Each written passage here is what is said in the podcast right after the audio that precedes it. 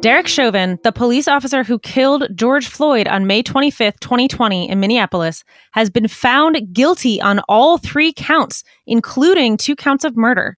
He was immediately remanded to jail in preparation for the sentencing, which will be in eight weeks.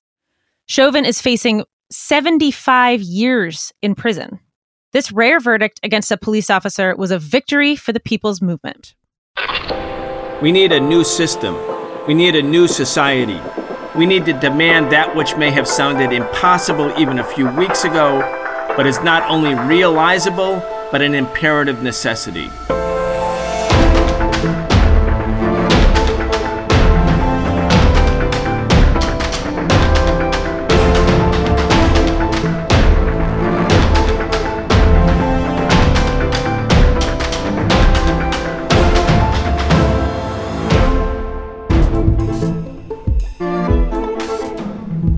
Welcome to today's episode of In the News, our Tuesday show on the Socialist Program with Brian Becker. It's April 20th, 2021. This is an in depth look at the biggest stories in the news right now, today, and this week. We look beyond the headlines and expose the distortions in the corporate owned media. If you enjoy the show, please support this independent programming by going to patreon.com slash the socialist program and subscribing. And once you subscribe, register for our patrons only seminar with Brian Becker tomorrow, April 21st at 7 p.m. Eastern, 4 p.m. Pacific. Supporters can ask Brian questions beforehand and live on the seminar. Make sure to join us by subscribing at patreon.com slash the socialist program. I'm Nicole Roussell, here with Esther Iverem, Walter Smolarek, and our host, Brian Becker. Esther Iverem is also the host of the radio show and podcast On the Ground at onthegroundshow.org. Make sure to check out On the Ground, which comes out weekly on Fridays. Brian, it's currently 5:40 p.m. Eastern Time, which is 4:40 p.m. Minneapolis time. We pre-recorded our show earlier today, but you and I are back on to discuss this historic victory for the people. Brian, this is truly historic. It is. This is a victory that belongs exclusively to the people. 35 million people went to the streets in May, June, July of this year. It was the single largest protest movement ever in the United States. Black people, Latino, Asian American, Native, Indigenous, Arab American, white people, people young and old, people from all walks of life stood together demanding justice for George Floyd. George Floyd was killed on May 25th, 2020. Derek Chauvin was videotaped. We all saw it. Nine and a half minutes where he nonchalantly put his knee on his neck. He kept his hand in his pocket, showing that he was not under duress or threatened by George Floyd. And he killed George Floyd. And if you think back, Nicole, at the time, even though it was on video, what happened to Derek Chauvin is what happens almost every time, which is nothing. It was only when the people took to the streets demanding justice that the government was finally compelled to arrest Derek Chauvin. He's been free on bail since then. But do you remember how the media treated this when it began and before the nationwide uprising of racism changed the political climate in this country? Yeah, exactly. I mean, every time you read a story in the paper, every time you read a story about some sort of crime that was committed, it's always through the police spokesman or through the police's eyes. You never actually get to hear what happened to the person, you know, what the family knows, what the bystanders know. We actually have a copy of the statement that Minneapolis police spokesman John Elder sent to reporters right after George Floyd was killed. The headline is all that you really need to know. Man dies after medical incident during police interaction. So the defense's argument has stayed the same this whole time. Oh, no, no, Chauvin didn't kill anyone. You know, he might have pushed on George Floyd's heart, but George Floyd's heart was bad. He was on drugs, all these things. You know, the statement says he resisted arrest. The statement says, you know, there was a report of a forgery in progress. The statement says he was under the influence. He physically resisted officers. You know, they called for an ambulance, and it wasn't until he got to the medical center, it wasn't until then that he died a short time later and at no time were any weapons of any type used by anyone in the incident. You read it and you think, "Oh man, that's that's too bad. Like this sounds like a tough situation where, you know, no one could have known what better to do and what could have happened." Yes, what the police are doing there is what they always do, which is to blame the victim of police violence, the victim of police murder for their own death. And they can do it because the police put out a story, the other police corroborate the story, the media dutifully echoes the police version, and life goes on. That's why, you know, since the Derek Chauvin trial started, Nicole, this was up two or three days ago, so the number might be higher. 64 other people had been killed by the police just since the beginning of this trial. That's three weeks ago. Now, all of those people, in every case, the police are not arrested. The only reason, the only reason the police, in this case, the only reason Derek Chauvin was arrested was because of the uprising of people. Now, I know there's a debate inside some parts of the left over the issue of abolition. Some people in the movement, some groups in the movement say they're not even for sending police to jail because if you do anything that sends a cop to jail, even a cop or a Klansman, somebody who lynches somebody, or a cop who carries out a violent murder, then you're supporting the carceral system. You're supporting the system in America. And that the only thing we can do is abolish the police. Yes, this American police force, 790,000 cops in uniform. If they were put under one employer, it would be the single biggest employer in the country. Yes, the police should be abolished. But when the police have impunity, when they never go to jail, when they never face 45 or 50 or 75 year sentences, even for murdering somebody, in this case, again, an unarmed black man in plain daylight and caught on videotape, if they keep going free, then they do it over and over and over again. There has to be accountability. George Floyd's family, the family of other police victims, they want accountability. They want justice. They want to jail killer cops. And the only reason Derek Chauvin is going to jail right now is because of the righteous movement of the people. I just want to emphasize how huge this is. You know, he wasn't only charged with manslaughter. They never arrested him in the first place until there was a people's movement, until people pushed back then they could have charged him with just manslaughter or with something a little bit more minor that wouldn't carry very much time. But the people kept pushing. They pushed so hard, actually, that the charges were amended to bring on murder in the second degree. So not only is there second degree manslaughter charge, there was a third degree murder charge. There was also a second degree murder charge. And there was a lot of chatter in the mainstream press about, well, you know, they're never going to actually get second degree murder. That's too serious. Like, you know, they won't be able to prove that and the jury won't vote for that. But the jury did actually decide that that is what was apt and that's what they saw because the evidence obviously pointed towards that. All they had to show was that Chauvin killed him, which is so obvious. All they had to show was that Chauvin was at least one significant factor. If Chauvin hadn't been kneeling on his neck, he wouldn't have died. And we know that to be true. Chauvin literally crushed his airway. So, second degree murder that can carry as many as 40 years in prison. Third degree murder can carry up to 25, and second degree manslaughter up to 10 years. So the state is asking right now for the maximum time of 75 years. There'll be a couple of other hearings over the next few weeks to decide how high or how low to go in the sentencing, but they'll have the sentencing hearing in another eight weeks. So we'll know then what this will look like. But again, Brian, I mean, this is just how many hundreds, thousands of victims of police murder you know are sitting here thinking and crying and wanting justice for themselves. And you're right this is the way we get justice. This is you know it's not the only way but under this system right now this is what we have to push for. This is the thing we can actually use the justice system to do is to lock up these thugs these criminals these cops who kill with complete impunity until today. Indeed. You know, I don't even know if it's about us using the justice system per se.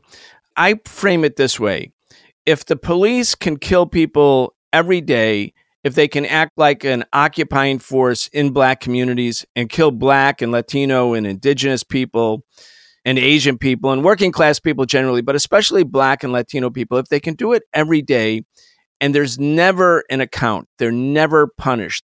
If this goes on and on and on, then they have a license to kill and they use that license to kill and it destroys neighborhoods. It destroys families. And not only the individual who's the victim, they're destroying entire communities in this country. And, you know, it was so interesting, Nicole. I know we have to move on, and there's other big stories, again, about how the government is trying to, in spite of the resistance that led to this verdict, trying to push back and criminalize protest right now. We're going to talk about that. But before we do, I want to make mention of the fact that the U.S. capitalist ruling class knew that they had a tiger by the tail here. If there was no conviction, if there was no conviction of Derek Chauvin, as we've been saying on our show, this country would rise up in rebellion. That's exactly what happened in Los Angeles in 1992 when the eight or so police officers who were beating Rodney King almost to death and it was caught on video. When they were acquitted, LA erupted. 50 people were killed, thousands of soldiers were deployed to LA.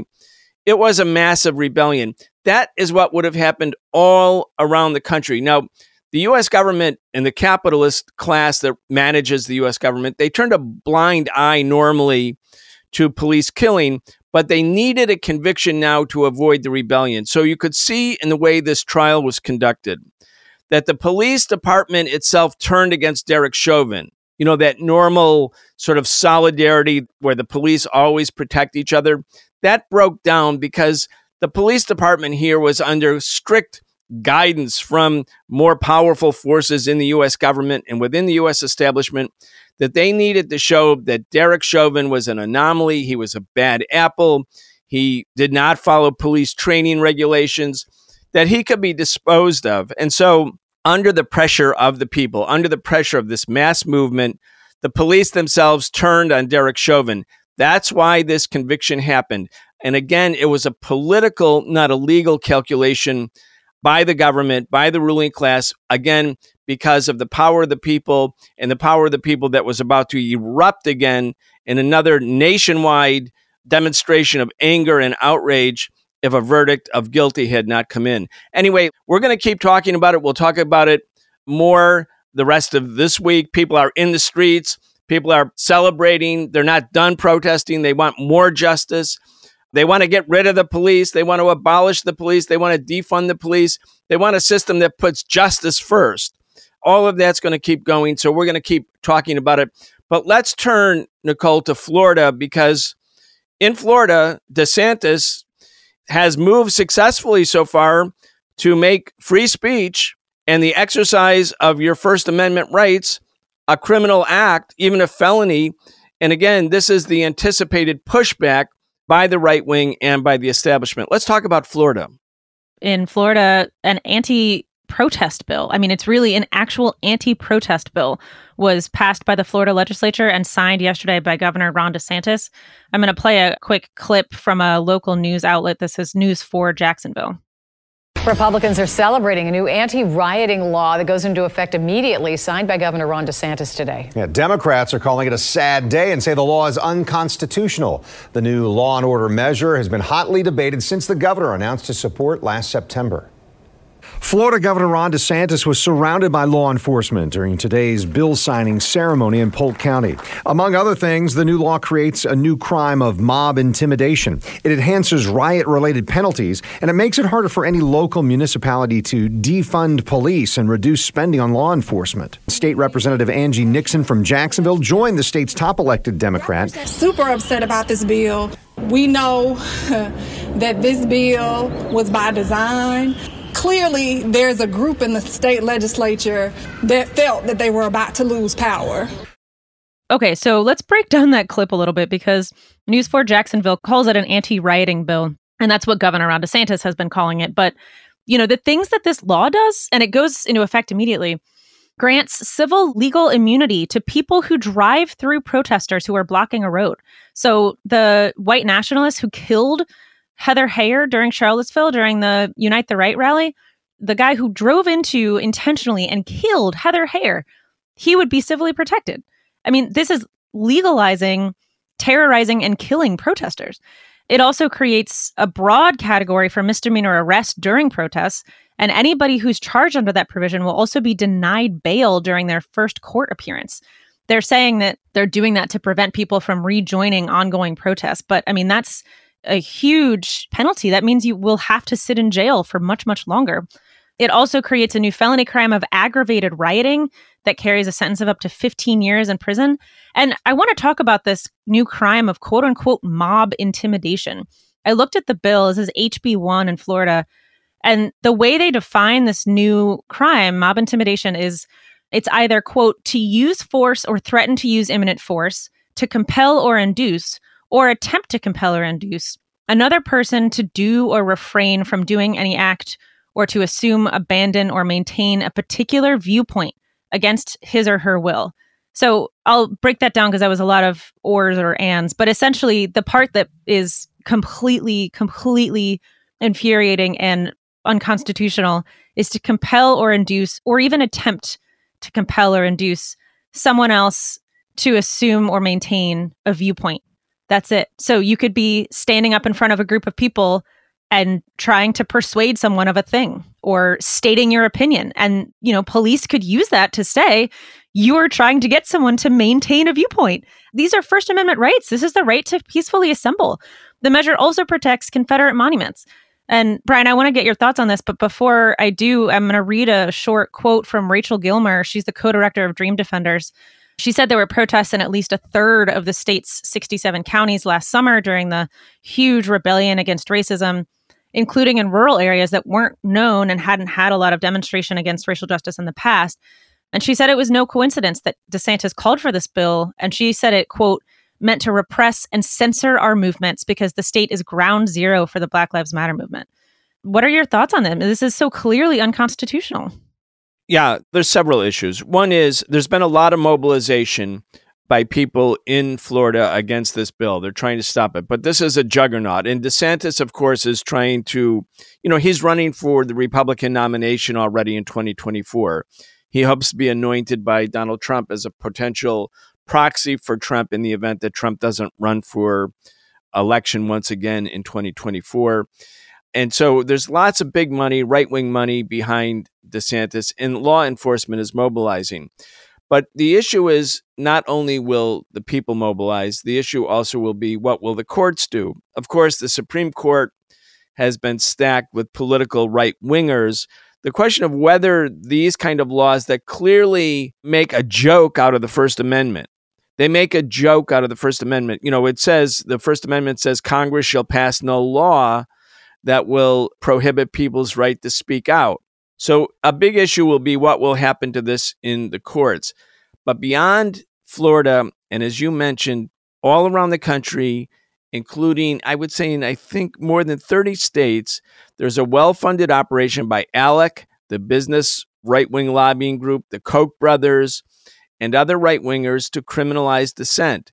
There are very significant bills that criminalize people protesting against pipelines. We see right now in the protest movement by indigenous people. It's really, they don't call themselves protesters, they call themselves water protectors. And of course, they are protecting the water from pipelines like the Line 3 pipeline being built by Enbridge Corporation. They're being targeted by these laws and by law enforcement and by police and by sheriffs using these laws and more laws that are coming down the pike to send people to jail, to send people to prison. And again, sending people to prison for kinds of protests that have been considered cherished examples of the exercise of free speech rights in America. Of course, if Dr. Martin Luther King were doing what he did prior to his assassination in 1968, in these 30 states or more, many of these activities would now be felony crimes committed by Dr. King and his supporters. Brian, there are 93 bills that are similar that have been proposed in 35 states just since George Floyd was killed in May. And some of the examples, just to emphasize what you were saying about how, you know, this is so see through. Some of the bills would ban quote unquote taunting police. I mean, what is that? Oh, I oh wait a second. I know what that is. That's the people. That's the people who were telling Derek Chauvin, "You're killing him. Don't kill him." that would be considered a taunt by the police. Right. Don't don't kill the guy that you're currently actually murdering. That'll be charged that way. And there were all these lawmakers. I'm thinking of Louisville actually in terms of Breonna Taylor. All these lawmakers offended by some of the chants of the last year F12, I'm thinking, or we, can we curse on the show? I think we so, can. I think we can. Yeah. So a, a big chant was fuck 12, 12 meaning the number for the police. And so people here in DC, in Louisville, they took exception to that chant. And you could even heard Trump at that time talk about the disrespect of the police. And that was something particularly called out. Right. I mean, another one is camping on state property. That also feels like something that is so clearly targeted at people in Louisville who were sitting and peacefully sitting and occupying the lawn of the state capitol saying, we want justice for Breonna Taylor. The cops who've killed her haven't even been arrested, haven't even been talked to. I mean, it's so see through and transparent that this is absolutely to criminalize dissent. One other component that I want to highlight that is I mean, just nauseating. Bills in Arizona, Indiana, Minnesota, and Oregon would strip public assistance, such as food stamps, welfare, and unemployment compensation, from people convicted of participating in a riot or inciting one. So, using these now widely expanded definitions of what participating in a riot is, which could just be being at a protest when someone else is violent and you are not, now you can also not be allowed to have food not be given any sort of compensation if you lose your job, like you might in the middle of a pandemic or any other time. This is disgusting.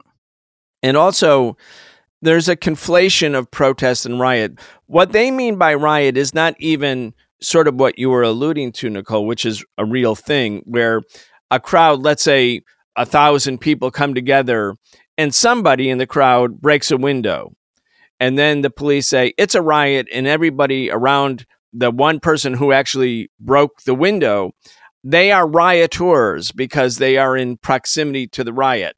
And that's what of course like on january 20th 2017 when the police kettled all those people in washington d.c at trump's inauguration and as they've done in many other instances the whole crowd is deemed to be a riot because one person broke a window or was quote rioting right but then there's the other issue, which is that there is a conflation of all protests as riots. And, you know, I was talking to organizer and activist Kim Smith in South Carolina, or I think we were interviewing her for our show Loud and Clear. And she was talking about the fact that people during the summer in anti racist protests in Columbia, South Carolina, who were like handing out water at a protest they were charged with rioting. Like the police just loosely used the term rioting in the charge of rioting against people who are involved in all kinds of protests, including protests where there's no vandalism, no property destruction, no violence whatsoever. It's just a conflation of protest and rioting. And that's what this bill in Florida says. It's called the anti riot bill, but it's really a bill against protest. Yeah, and you know, the United States likes to portray itself as the country that invented free speech and civil liberties because there's the Constitution and the Bill of Rights. But when you look at the actual history of this country, I mean, the stuff that we're talking about, these ridiculous infringements on free speech rights that are obviously designed to suppress people exercising their First Amendment civil liberties. I mean, there's such a long history of this. Like, for instance, do you know that between 1950 and 1971, there was a law on the books authorizing the government to set up concentration camps and preemptively detain quote unquote subversives. It was called the McCarran Act. From 1950 to 1971, the concentration camp provision was legal. There was also something called the Smith Act that was passed in 1940, and it made it illegal to advocate the forcible overthrow of the government. But what that was used to do was to prosecute people for quote unquote seditious literature. And so they would have trials where the only evidence introduced was passages from books that they found in the homes of suspected radicals that they raided and said, look, this is advocating the overthrow of the government. That's what's in this book. Send this person to prison because they own this book. I mean, this is totally baked into the DNA of the government of the United States. Yeah, just to mention the Smith Act, I mean, in 1949, it sent the 12 leaders of the Communist Party USA to prison for very long periods of time. Gus Hall, who later became the general secretary of the party, he was in prison, I think, for 12 years. Henry Winston, who became the chairman of the Communist Party, he lost his sight in prison. He was in jail for eight years. These people were in prison because because they were Marxists, because they were socialists, because they said they had communist ideas. And likewise, the Smith Act was used in 1942 to send 18 leaders of the Socialist Workers' Party to prison, again, because of their ideas, their beliefs. I mean, socialism was against the law, basically, in America. I mean, for all intents and purposes, free speech for socialists, for the left, were completely eviscerated with the start of the Cold War. But then, if you go back, huge parts of the country never had free speech. I mean, if you talked about getting rid of slavery in the South or the North, I mean, the whole country was based on and premised on slavery. Those were violations of the law. So the whole notion, the whole mythology of free speech rights has been very, very promoted and very, very untrue at the same time.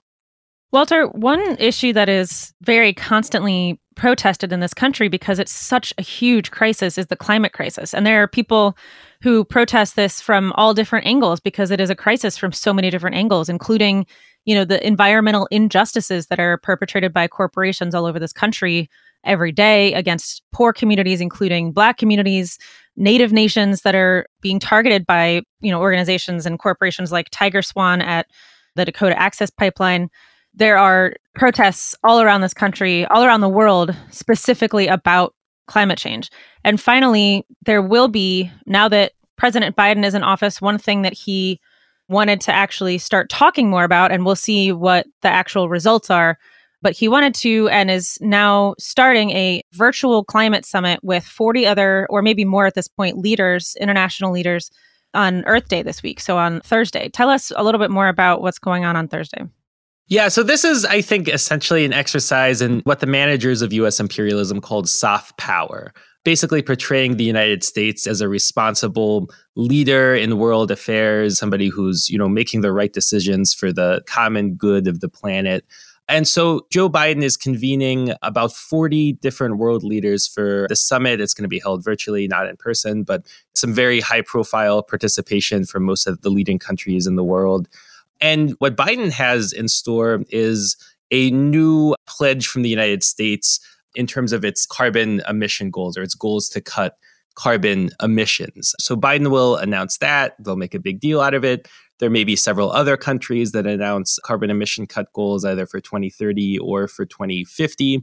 And Biden is going to essentially use this and is using this summit to portray himself as sort of turning the page on the Donald Trump era and, you know, as he has said in the past, making it clear that America is back in the game. So there are a couple reasons to be skeptical about this effort.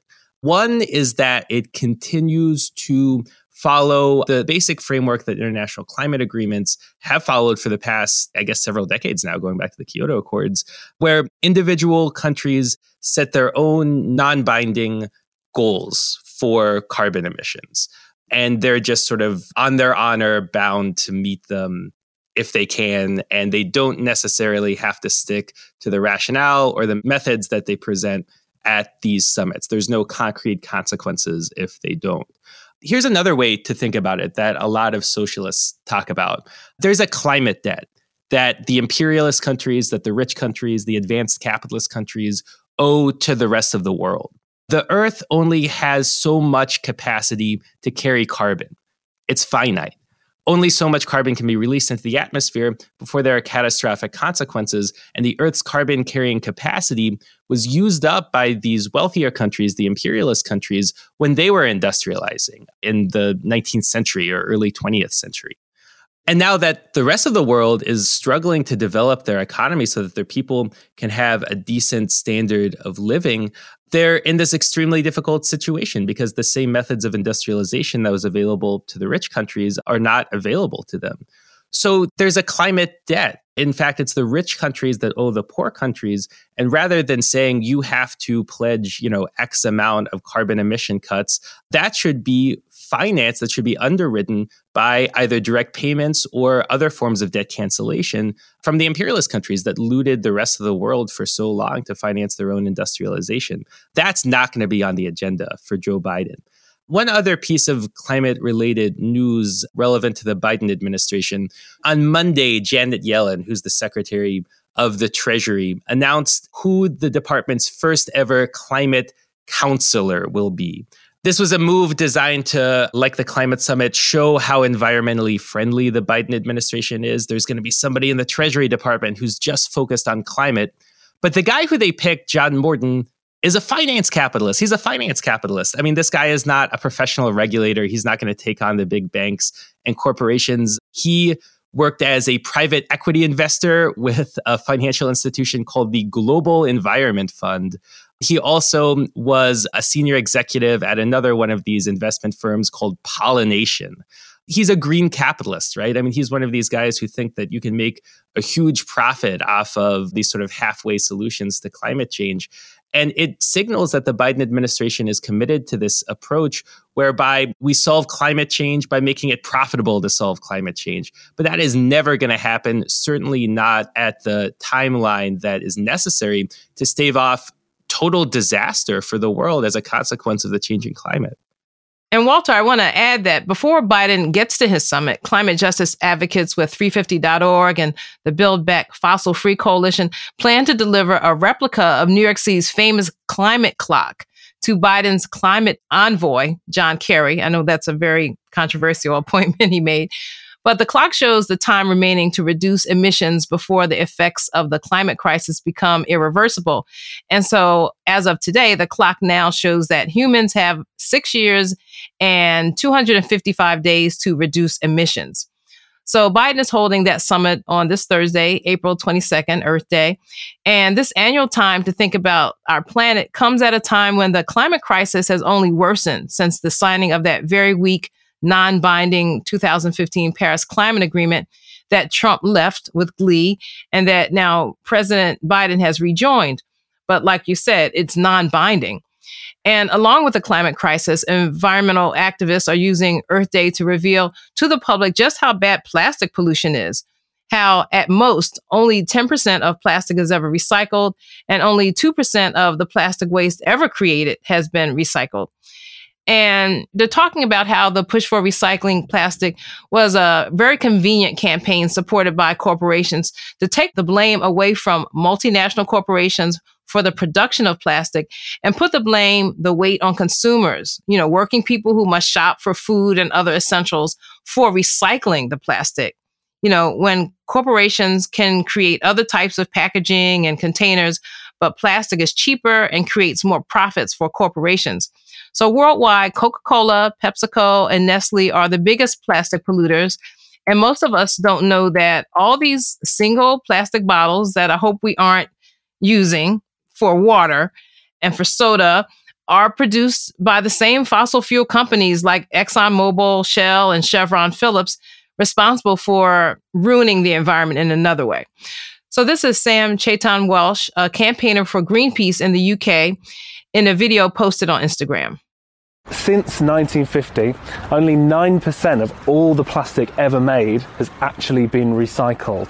Not only that, but the plastics industry, that means, you know, the fossil fuel industry, big brands, big companies like Coke and Pepsi are projected to double plastic production over the next 10 years. We can never recycle our way out of this crisis. That's not the same as me telling you that we should stop recycling altogether. If your bathtub was overflowing, you wouldn't go grab a mop and bucket, would you? You'd go and turn off the tap. And that's what we need to do. We need to turn off the tap, deal with this problem at source, and switch to reuse and refill like yesterday. The plastics industry know that we need to do this. They're just not doing it because at the moment, keeping things as they are is more profitable for them. So, like Welsh mentioned, organizers around this issue of plastics aren't saying that it's useless to continue to recycle your bags and pieces of plastic that you get in packaging. And, you know, now with the COVID pandemic and a lot of people are ordering, Amazon is a huge, huge feeder into this waste stream of plastic and cardboard and styrofoam and pellets and plastic pillows and all that sort of thing because they say it's better to feed your recyclables into the recycling system, even if it's poor, because it keeps those same items out of landfills, out of streams, out of the ocean. And, you know, it takes 450 years for a plastic bottle to disintegrate. So Earth Day is a time to you know, it gives people some time to stop and think about the planet and think about some of our habits and think about the responsibility of corporations and what their real motives are. And so we have a clip from The Story of Stuff. It's a short documentary that you can find on YouTube, released on Earth Day in 2009, about the life cycle of material goods and the planning behind U.S. consumerism. It's narrated by Annie Leonard, executive director of Greenpeace, where she talks about recycling being important, but not actually enough. And she also talks in the second clip about how much of our stuff is thrown out and how that came to be.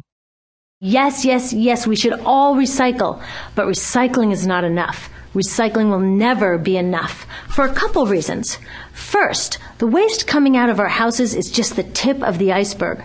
For every one garbage can of waste you put out on the curb, 70 garbage cans of waste were made upstream just to make the junk in that one garbage can you put out on the curb. So even if we could recycle 100% of the waste coming out of our households, it doesn't get to the core of the problems. Also, much of the garbage can't be recycled, either because it contains too many toxics or it's designed not to be recyclable in the first place. 99% of the stuff we harvest, mine, process, transport, 99% of the stuff we run through this system is trashed within six months. So, how did this happen? Well, it didn't just happen. It was designed. Two of their most effective strategies are planned obsolescence and perceived obsolescence. It means they actually make stuff to be useless as quickly as possible, so we'll chuck it and buy a new one. Now, perceived obsolescence convinces us to throw away stuff that is still perfectly useful. Advertisements and media in general plays a big role in this. Each of us in the US is targeted with over 3,000 advertisements a day. So I was reading industrial design journals from the 1950s when planned obsolescence was really catching on. These designers are so open about it. They actually discuss how fast can they make stuff break that still leaves the consumer having enough faith in the product to go out and buy another one. Wow. So clips from the story of stuff that short documentary narrated by Annie Leonard. And so Brian, Nicole, Walter, I just think that Earth Day gives us a time to stop and remember the planet and also to hold corporations accountable to not just shift the burden on ourselves as working people who have to buy things to survive for food, for essentials, but how those things are packaged. The earth is coming to a tipping point, not only in terms of the climate, but in terms of this waste and trash and garbage that capitalism produces without any thought of how it will be discarded or you know, how it can be recycled so that we can keep the earth green and a living earth for all of us. Before we move on, I want to, and I know we have another story and time is running short. I want to just close this piece out though by by mentioning that on Earth Day, April 22nd, there's going to be mobilizations all around the world again. It will be from the people, not from the government, certainly not from Joe Biden's sort of phony climate summit the Answer Coalition, and I'm one of the organizers with the Answer Coalition, has signed on, along with people from all over the world, an appeal issued by the International People's Assembly.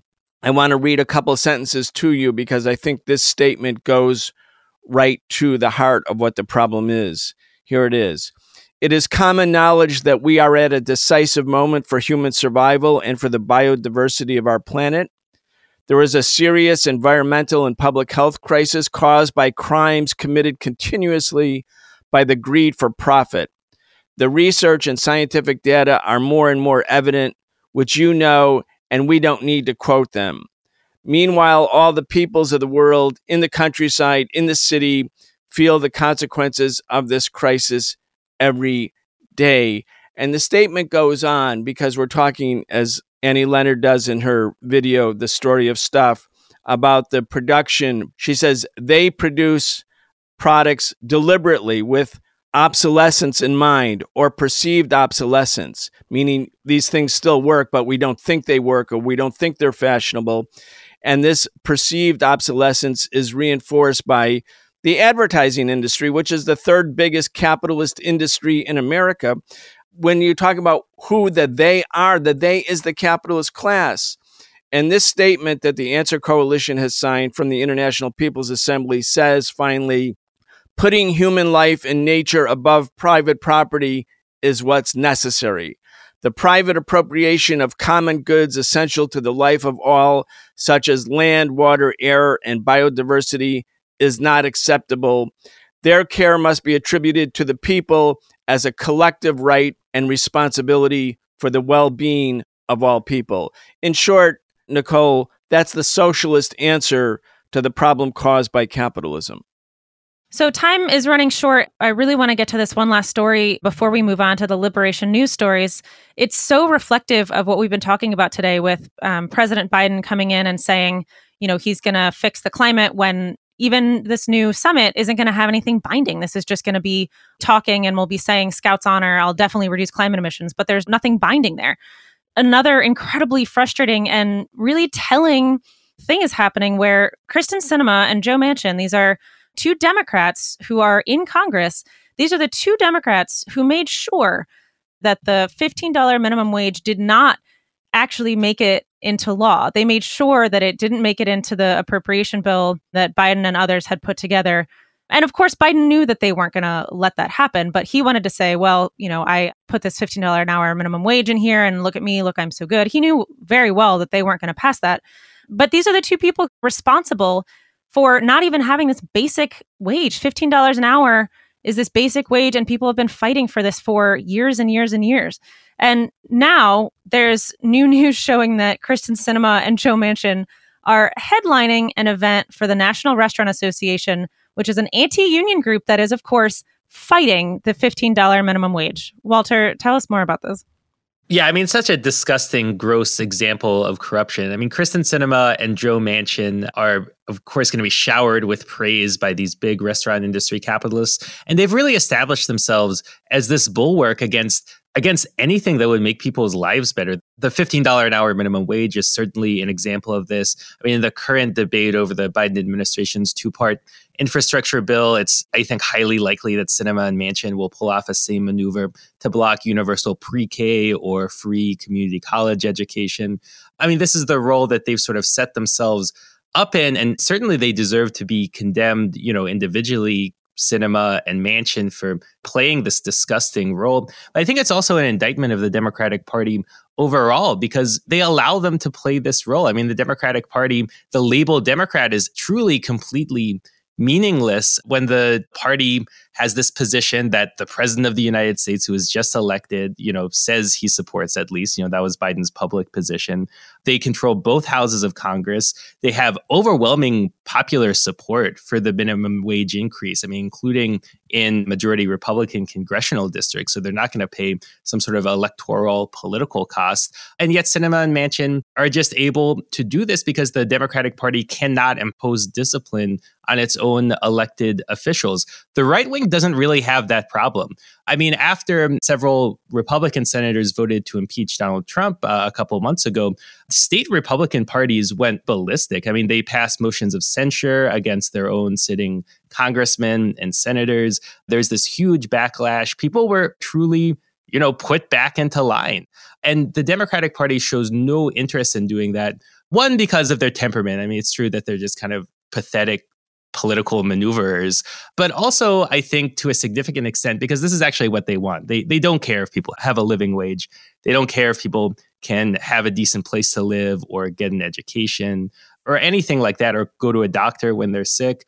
So they're perfectly content to let Sinema and Manchin play this role. And in fact, I think Biden highly prizes these two senators because he sees them as, you know, quote unquote, bipartisan bridge builders, that these are the Democrats who are so right wing that they can talk to Republicans and, and win them over to supporting some of the administration's agenda. I mean, it's just a completely sickening state of affairs. Just like Biden himself. Just like Biden himself, yeah. I want to just remind people that the last time the minimum wage was increased was 2009. So they stopped the minimum wage from going up to $15. That's true. Also, the minimum wage didn't go up one penny. It's still $7.25. It's been there since 2009. At that time, when the Democrats controlled both houses of Congress, when Obama was president, they had the great courage to raise the minimum wage, which had not been raised for 10 years prior to that. All the time, prices go up, but minimum wage had not gone up. So they raised it from $6.55 an hour to the great $7.25 an hour. Now, in order for the minimum wage today to be what it was in 1968, when Martin Luther King Jr. organized the Poor People's Campaign encampment in Washington, D.C., the minimum wage would have to be $11.40, right? $11.40, because the minimum wage in 1968 was $1.60. By 2021 dollars, that would be $11.40. And it hasn't gone up in 12 years, and it's still stuck at about 60% of what it was in 1968. And here we have everybody a Democratic president, a Democratic controlled Senate, a Democratic controlled House of Representatives. And this is what they do, which is absolutely nothing for workers and everything for the capitalists who employ workers. And then we're going to be told in two years, well, you got to put your differences aside. And even if you don't like the Democrats, you have to support them because look at how much worse it would be with the Republicans. Well, no, this is the worst when you have the Democrats control all branches of government and still no relief for minimum wage workers in America. Well, Joe Biden is abiding by his campaign promise to bankers, which was that nothing will substantively change. Right. That is absolutely true and absolutely clear. Walter, you're the editor of the Liberation News newsletter. I know there's really great stories sent out earlier this week, and there's always ongoing reporting, new information, and new analyses coming out all the time. What are the stories that you really want people to read this week and hear about? And also tell listeners just a little bit about what's going on with Mumia Abu Jamal before you get started on that? Yeah, thanks, Nicole. World renowned political prisoner Mumia Abu Jamal had heart surgery this week. On Monday, he had heart surgery. It was related to complications from COVID 19. Mumia got COVID 19 because of the squalid, filthy conditions in Pennsylvania prisons that he and so many other prisoners are unjustly exposed to. And of course, Mumia in particular is targeted by prison authority for deadly medical neglect. This isn't the first time that's happened, but Mumia Abu Jamal had heart surgery. The initial word is positive that surgery went well and that there were not complications, but of course, extremely important to keep an eye on Mumia's situation. People mobilize all around the world to place pressure on Pennsylvania prison authorities to give Mumia the treatment he needs. And that's absolutely going to continue, as is the struggle to free Mumia because he's an innocent man. Just wanted to mention that this Saturday in Philadelphia at 2 p.m., there's going to be a major mobilization demanding Mumia's freedom. That's this Saturday at 2 o'clock at City Hall in Philadelphia. It's Mumia's birthday, and there's going to be other actions happening all across the country as well. And turning to the newsletter, go to liberationnews.org and can sign up for a weekly newsletter that goes out every Monday morning. There's a button front and center at the top I want to highlight today this article titled "The End of the War in Afghanistan?" question mark. Now this goes over Joe Biden's big announcement that US troops would be leaving Afghanistan by September 11th of this year. It's an announcement that of course made a lot of people happy because this 20 year long brutal war and occupation is so deeply unpopular both here and around the world. But there are a lot of open questions. What's going to happen to the quote unquote private military contractors, the mercenaries that far outnumber regular troops there? What could happen between now and September 11th? This article, The End of the War in Afghanistan, question mark, that goes into those questions in detail. And if you scroll to the bottom of that article, you'll find a link to a really informative episode of this program, the Socialist Program, titled When U.S. Empire Waged War versus Socialism in Afghanistan. I highly encourage everybody to listen to that. It's an interview between Brian and Sohrab Eslami. There's also a second part to that interview series that we did last week on the Socialist Program. Very important information there as well. So, again, go to liberationnews.org, click the button at the top to sign up for our weekly newsletter. Thanks, Walter. And thank you, Nicole and Esther. And of course, to everyone who's listening. Tomorrow, we'll be back with Professor Richard Wolff. And on Thursday, The Real Story we'll have, as we said at the beginning, a real in depth look at Vladimir Lenin and his role, his impact on the global socialist movement. You've been listening to the Socialist Program with Brian Becker, where we bring you news and views about the world for those who want to change it. If you enjoyed the show, subscribe on your favorite podcast app and follow us on Facebook, Twitter, and Instagram. We can only continue our work bringing you high quality news, analysis, and history with the support of our listeners. Connect with us and become a patron at patreon.com slash the socialist program and receive an invitation to participate in an exclusive monthly seminar with Brian Becker.